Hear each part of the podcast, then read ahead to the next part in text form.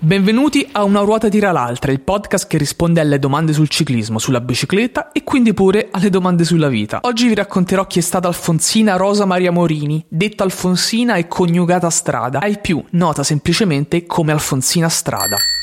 Una ruota tira l'altra, Spiegami un po'. una ruota tira l'altra, Forte. una ruota tira l'altra,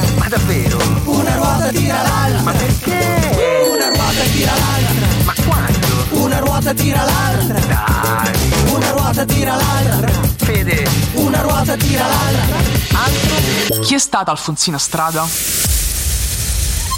Tra il 1917 e il 1918, nel bel mezzo della prima guerra mondiale, Alfonsina corse due giri di Lombardia. La storia narra che si presentò a Milano nella sede della Gazzetta dello Sport per iscriversi e non essendoci alcun regolamento che glielo impedisse, dopo un iniziale spaesamento dei presenti, le fu dato il via libera. Sì. Alfonsina non sfigurò per niente, anzi, nel 17 arrivò negli ultimi posti, ma con ben 20 uomini alle sue spalle, costretti al ritiro. L'obiettivo di Alfonsina era però un altro. Lei puntava a un'altra cosa. Lei puntava al Giro d'Italia. L'occasione arrivò nel 1924. Spiegami un po'. Si dice che si trattò di una mossa promozionale In che senso, Fede? per attirare l'attenzione e il consenso del pubblico, dato che molte grandi squadre non si iscrissero per un problema dovuto al compenso dei corridori. Poco importa però quali siano state le reali motivazioni, ci bastano i fatti e questi ci dicono che Alfonsina Strada corse il giro del 1924, nello specifico 3613 km, 12 tappe, 11 giorni di riposo, 108 iscritti. A quattro tappe dalla fine la strada tagliò il traguardo fuori tempo massimo, ma le fu comunque consentito di terminare la gara come fuori classifica. Ma davvero? Dei 108 iscritti soltanto 30 arrivarono a Milano. Tra questi 30 c'era anche la bici col numero 72. Lo stupore, secondo la smorfia napoletana, fece notare qualcuno, ma se ti chiami strada, il Giro d'Italia ce l'hai nel sangue e puoi fare cose incredibili. Tipo finirlo.